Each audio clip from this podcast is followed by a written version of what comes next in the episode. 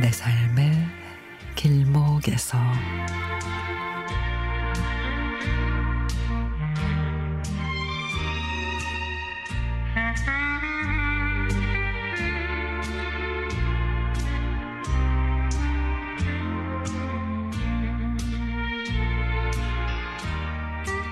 작년에 훌쩍 떠난 제주도 여행에서의 게스트하우스 사장님이 생각지도 못한 선물을 보내주셨습니다.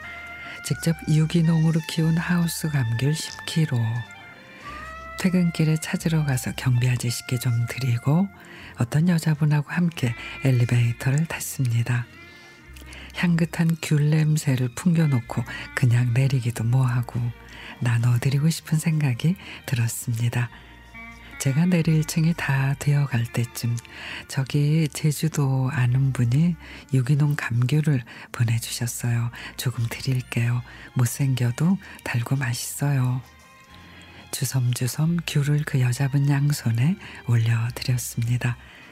몇 개를 드렸는지는 모르지만 두 손에 담길 정도로 드렸습니다. 저는 먼저 엘리베이터에서 내렸고 그리고 며칠의 시간이 흘러 저는 그때 일을 까맣게 잊고 지냈죠.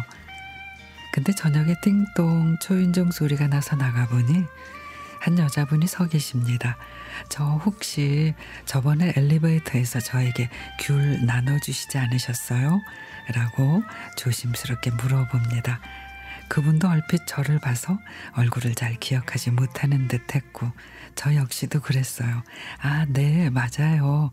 하니 그 여자분은 활짝 웃으며 그때 제가 내린 층수를 기억해 뒀다가 혹시나 해서 배를 눌러 봤다며 그때 귤이 너무 맛있어서 잘 먹었다고 빵을 한아름 주고 가십니다. 순간 저는 너무 미안하고 고마운 생각이 교차했습니다. 아, 많이 드리지도 못했는데.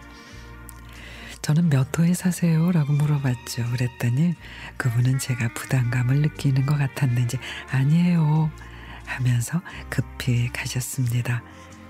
그 여자분이 가고 한참 동안을 빵을 바라보는데 왠지 마음이 따뜻해지며 입가에 미소가 지어집니다.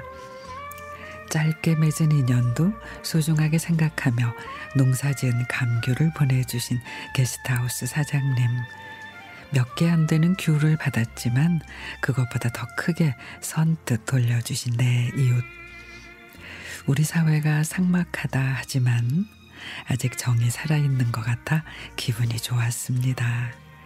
주면 돌아오고 돌아오면 주고 둥글둥글하게 살아야겠다고 느껴진 하루였습니다.